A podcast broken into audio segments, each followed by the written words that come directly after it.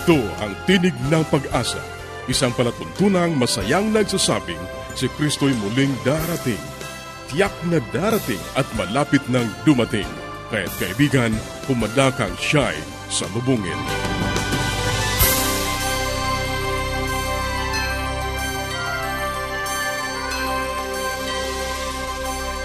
Ito ang Tinig ng Pag-asa, isang palatuntunang inihahatid ng Adventist World Radio. At ako ang iyong kaibigan, Ner Caranza, nag-aanyaya na samahan niyo kami muli sa 30 minutong paghahayag ng mga kaalaman sa malusog na pangangatawan, masaya at matatag na sambahayan at higit sa lahat sa pagtuklas ng pag-asa na nagmumula sa salita ng Diyos. Isang taos-pusong pagbati muli sa ating mga kababayan sa iba't ibang lugar na napapakinggan ang ating programa sa loob at labas ng ating bansa. Maraming maraming salamat sa inyong walang sawang pakikinig at pagsubaybay sa ating palatuntunan. Binabati din natin si Irene Tabesa dyan sa Bunawan, Davao City. Maraming salamat Irene sa iyong pagsubaybay at sana'y maanyayahan mo rin ang iyong mga kapitbahay, ang iyong mga kaibigan na makinig sa ating palatuntunan. Sa sino man na nagnanais magkaroon ng mga aralin sa Biblia at ng aklat na aming ipinamimigay, ito ay libre. Ang gagawin mo lamang ay ipadala ang iyong kompletong pangalan at address sa Tinig ng Pag-asa, P.O. Box 401 Manila, Philippines. Tinig ng Pag-asa, P.O. Box 401 Manila, Philippines. O kaya ay mag-text sa Globe 0917-1742-777. 0917-1742-777 at sa Smart. 0968-8536-607 0968-8536-607 Maaari ka rin magpadala ng mensahe sa ating Facebook page facebook.com slash awr Luzon, Philippines. Facebook.com slash awr Luzon, Philippines. Ang ating mga pag-uusapan ngayon sa buhay pamilya, pagharap sa problema. Sa gabay sa kalusugan, aalamin natin ang sakit na otitis media, ano ang dahilan ng pagkakaroon nito at paano lulunasan. At sa ating pag-aaral ng salita ng Diyos, ang pinanggagalingan ng kasakdalan. Yan ang ating mga tatalakayin dito pa rin sa Tinig ng Pag-asa. Manatili kang nakikinig.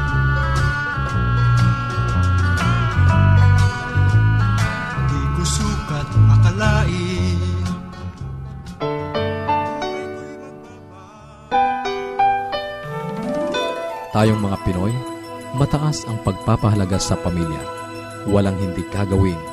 Lahat kakayanin. Kahit buhay, itataya natin. Kahit anong hirap, kahit anong bigat. Wala yan, basta't para sa pamilya. Kamusta po kayo? Ito po si Brother Jun Banag. At katulad ng aming sinasagawa sa inyo, narito kaming muli at kami magdadala sa inyo ng magagandang mga pag-aaral. Okay, napag-aralan ho natin nakaraan eh yung problema. Ano? At ating na-define ang problema ay isang bagay na hindi natin inaasahan na dapat mangyari. So, paano ba natin makikita yung rational model ng pagde-decide? Number one, ayan, diretso na po tayo sa pag-aaral. Number one, define the problem. Alamin natin kung ano ang ating problema. Okay?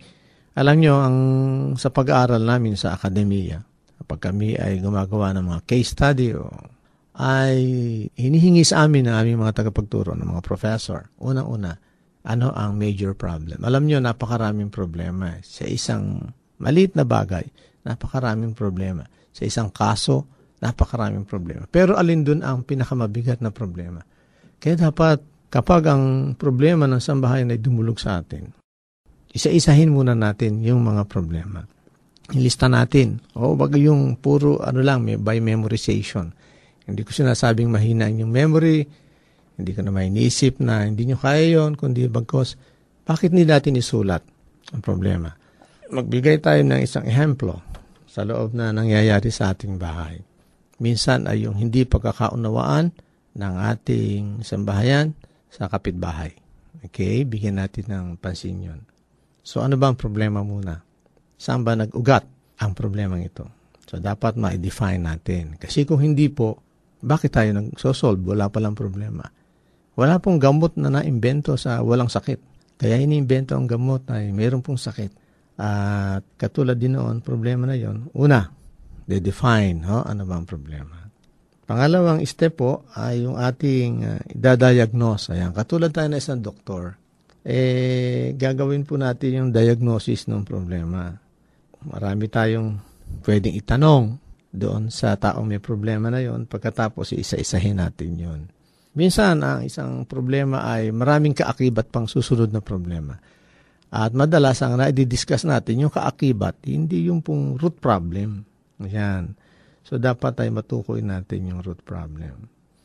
Pag na-identify na po natin yung problema, ang gagawin ho naman natin ay isusunod natin i-identify yung ating gagawing desisyon at saka ano po ang ating objective o goal. Ang solution ho ba ay problema o intersocial relationship o friction sa mga bagay. Alam nyo, ako po ay naging chairman ng neighborhood association sa aming lugar doon sa Cavite. At ang madalas na aking nakikitang problema na hindi pagkakaunawa ng magkakapit-bahay ay yung pong bakod na lumampas po dun sa linya ng muhon. O kaya naman, kung yung pong sementadong bakod ay tama, yung po naman bubong umuuko pa dun sa kabilang area ng kapitbahay. Alam niyo po kami nakakarating sa barangay at yung barangay eh, bilang chairman po ako itinatanong. At minsan po ang magkatunggali ay pareho kong kaibigan, parehong kumpadre, kumadre. Kaya bilang chairman ay nagde-decide po ako kung sino talaga ang tama at mali. At madalas ay kinakausap ko yung isang side na mali. Sasabihin ko ay, pasensya ka na, kaibigan, talagang mali ka eh. Dapat ang bubong mo hindi lumalampas dun sa bakod ng kapitbahay mo. Alam mo, ang dapat natin gawin ay kalasin natin yon Alisin natin. Kasi kung hindi, wala pong kayong magandang relasyon, hindi kayo nag-iimikan, eh baka ito mapunta pa ito isang bagay na hindi maganda. So, lalala ng lalala ang problema. At pinapayuhan ko sila na putulin yung bubong sapagkat gano'n. Misa sa tahanan, ganun eh. Hindi po ba? Ang involved ay yung, yung panganay, saka yung sumunod sa panganay. Eh, hindi naman pwede tayo po nakakampi sa isa. Favoritism po yon. Kailangan ay mamagitan tayo. Hindi porkit bunso ay spoiled na dapat lahat ng kanyang gusto ay masunod. Hindi naman pwedeng puro authority ng panganay ang masunod. Kailangan ng magulang ilalagay sa gitna. Kasi po, once na makita na inyong mga anak na kayo may kinakampihan, ay hindi na po siya maniniwala sa mga desisyon na ginagawa nyo. So, parehas lang. Una-una, i-review po natin, identify the problem, i-diagnose po yung pinanggalingan, yung pinakaugat, at tapos tingnan natin kung anong desisyon na ating magagawa at solusyon na maibabigay sa kanila. Tandaan natin ho, sa decision making, kailangan win-win, walang talo't nanalo. Kailangan pareho silang nanalo. Uh, pag-aaralan natin sa susunod yung kung paano gagawin yung win-win situation sa mga problem solving. Ito po si Brother June. Hanggang sa muling pagkikita. Salamat po.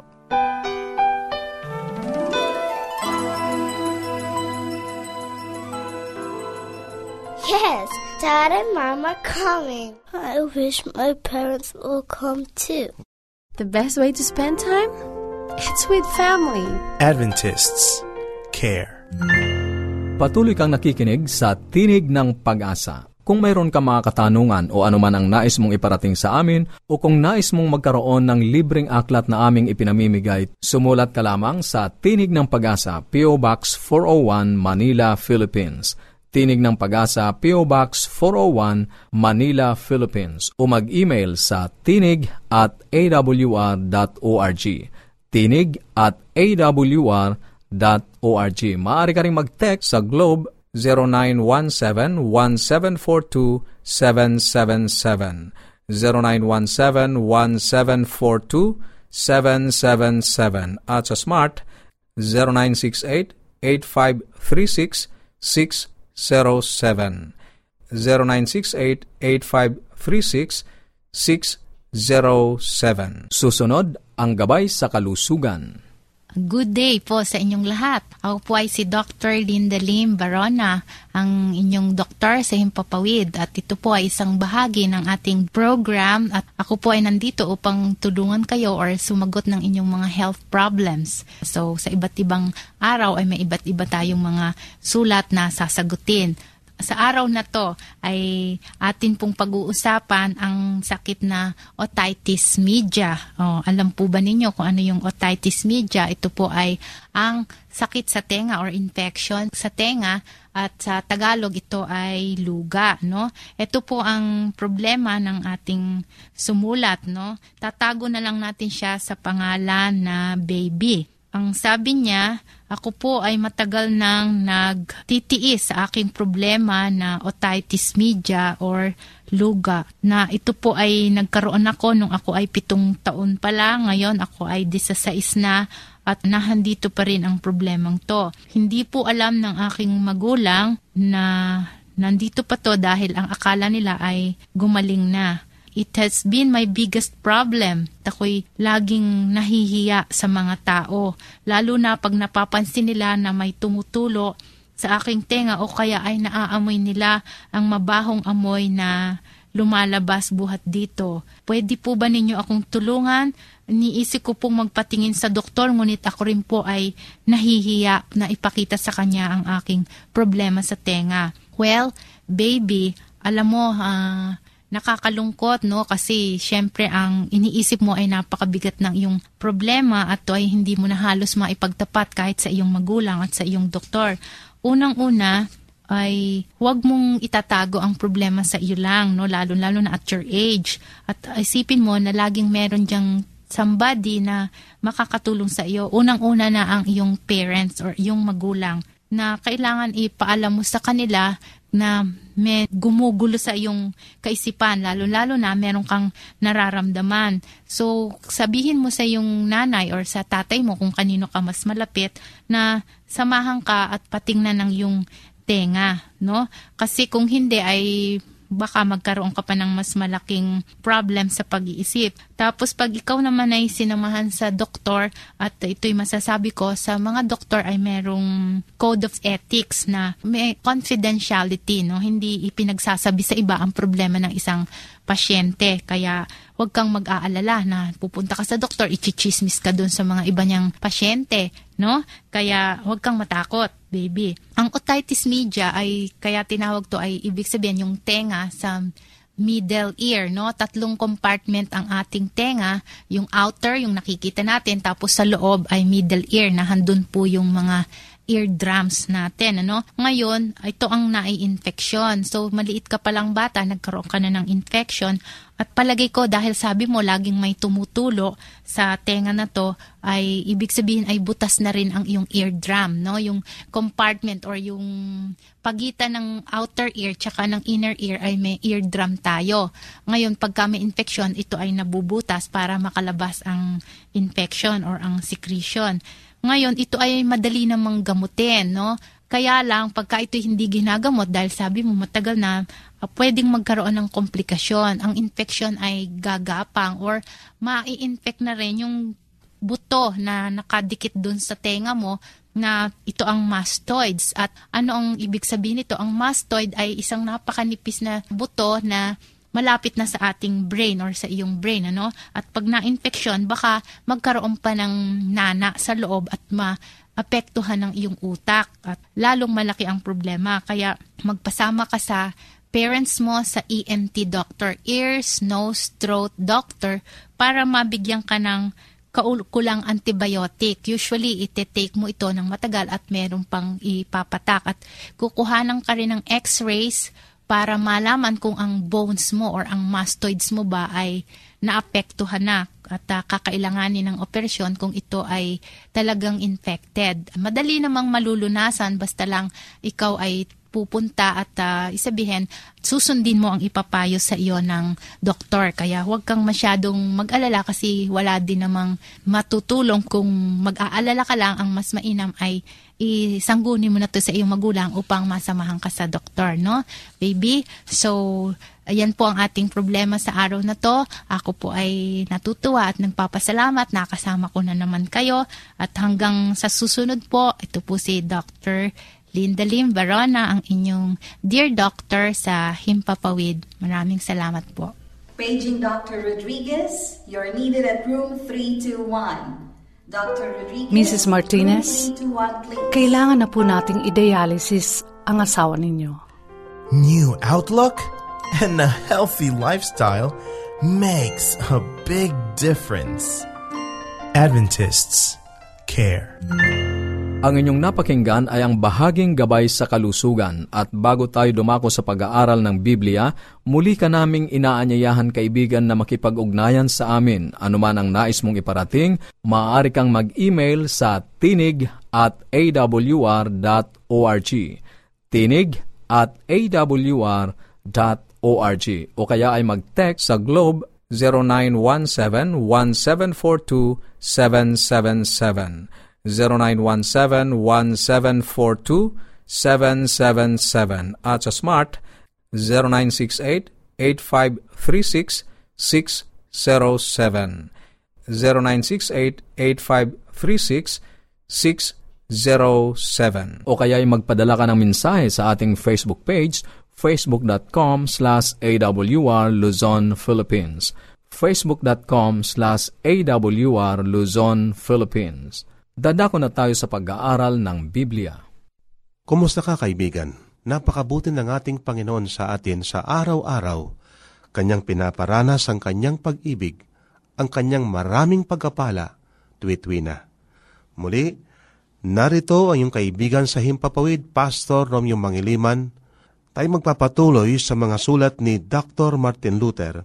Sa kanyang salaysay, sa Ingles ay ganito ang ating mabasa. Perfection can be a dangerous topic if it focuses our attention on ourselves and our own works. Ang kasakdalan ay mapanganib na paksa kung ang ating pansin ay nakapako sa ating sarili at sa ating sariling magawa.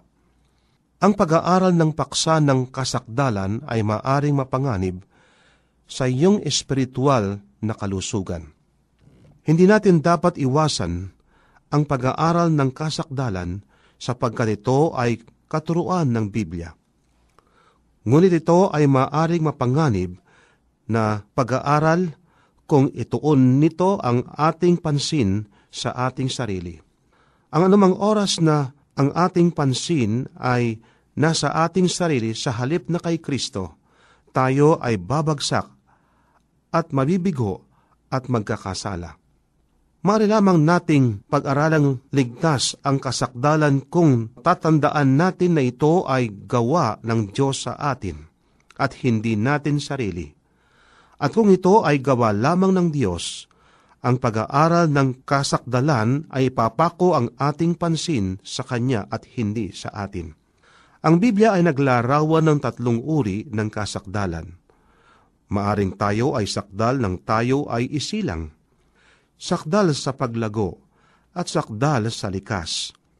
Kung minsan narinig natin ang usapan tungkol sa teksto na tulad sa San Mateo 5.48, Kayo ngay maging sakdal gaya ng inyong amang nasa langit na sakdal. At sasabihin nila, hindi ito nangangahulugang sakdal kundi sapat na sagulang. Ngunit ang sapat na sagulang ay may higit pang kahulugan kaysa sa sakdal. Ang isang sanggol ay maaring sakdal sa kanyang pagkasanggol kahit na ito ay naglaro ng kanyang laway. Ang isang bata ay maaring sakdal na bata kahit na ito ay nakaupo sa bangketa at masayang tumatakbo parot parito sa kabilang lansangan. Ngunit kung ganoon pa rin ang kanyang ugali sa gulang na 20 anyos, dapat tayong mabahala. Ang maging sakdal sa likas ay hindi lamang pagiging sakdal sa pagsilang at sa paglago, kundi sa pagkakaroon ng sapat na gulang. Sinasabi sa San Marcos 4.28, Una ay ang usbong, saka ang uhay, pagkatapos na ay ang uhay na hitik sa butil. Ang usbong ay maaring sakdal na usbong, ang uhay ay maaring sakdal na uhay.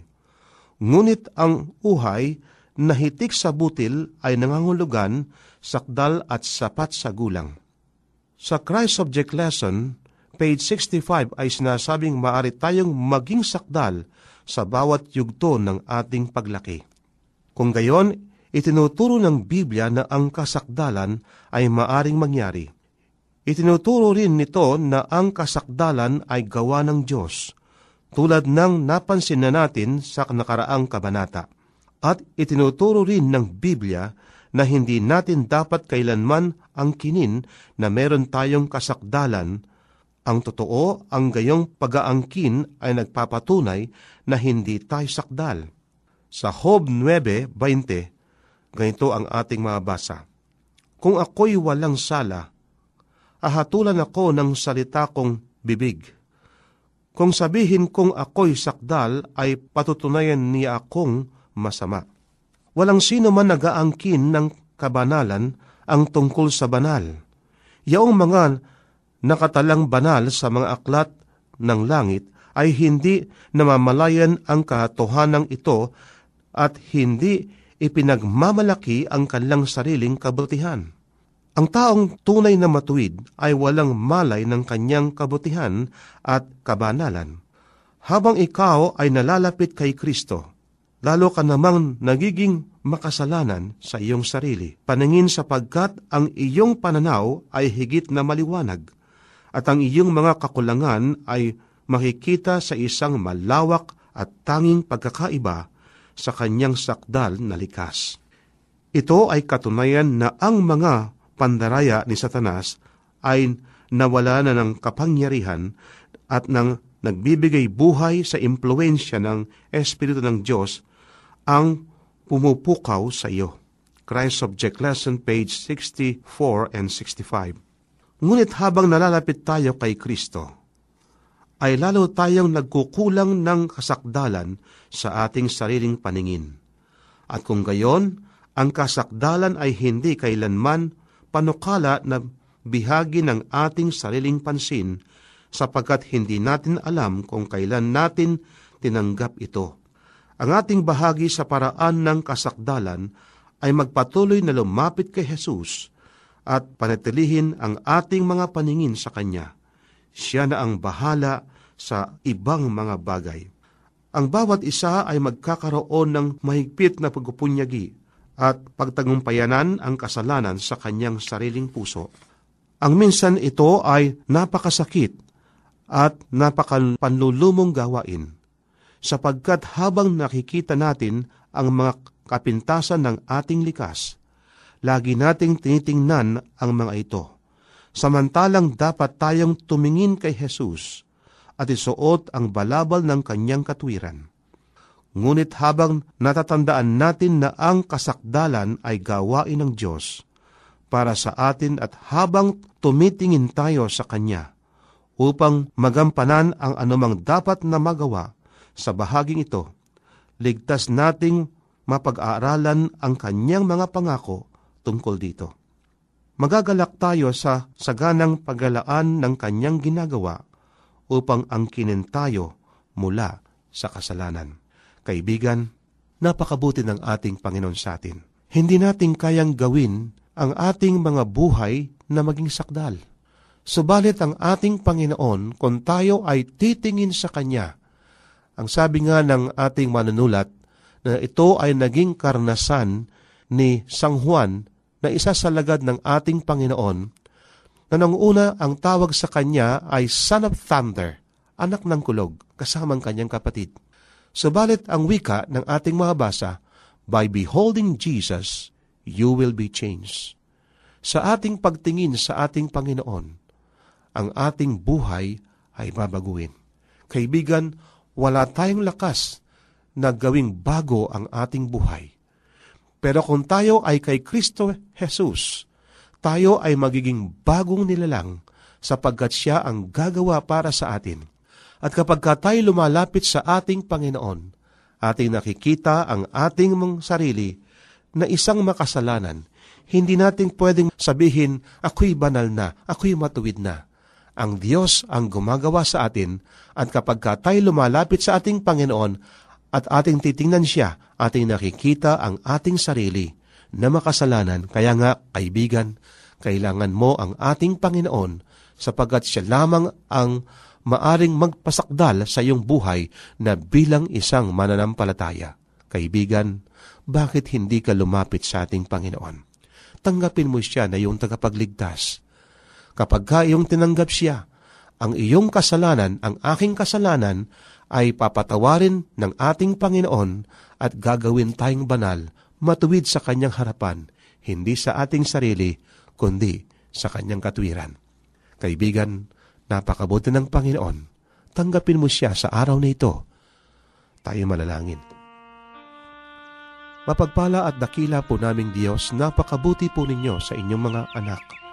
Napakabuti po nyo sa araw-araw inyong pinapalasap sa amin ng dakilang pag-ibig, ang inyong maraming pagkapala. Pagpalain po ninyo ang aking kaibigan sa himpapawid, sampu ng kanyang mamahal sa buhay. Salamat po sa inyong pagtugon sa aming panalangin, sa pangalan po ng aming Panginoong Hesus. Amen. Maraming salamat sa iyong pakikinig. Sana'y nakinabang ka sa ating mga pag-aaral. Muli ka naming inaanyayahan na makipag-ugnayan sa amin sa anumang katanungang nais mong iparating, gayon din kung nagnanais kang magkaroon ng mga libreng aklat at mga aralin sa Biblia. Sumulat ka lamang sa Tinig ng Pag-asa, P.O. Box 401, Manila, Philippines.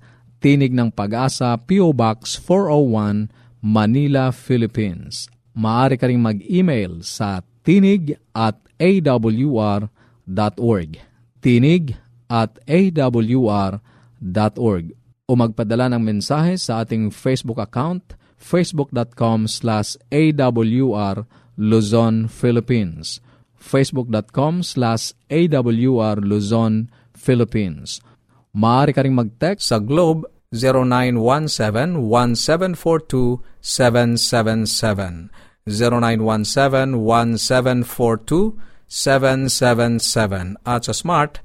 0968-8536-607 0968-8536-607 At upang ma-download ang mga hindi napakinggang programa, magtungo lamang sa ating website www.awr.org www.awr.org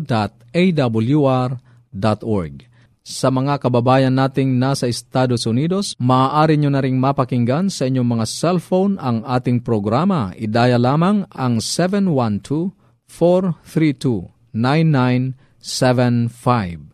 712-432-9975. Ito pong muli ang iyong kaibigan, Narcaranza, pansamantalang nagpapaalam. Sa Roma 15.13, pagpalain kanawa ng Diyos ng pag-asa – ng buong kagalakan at kapayapaan.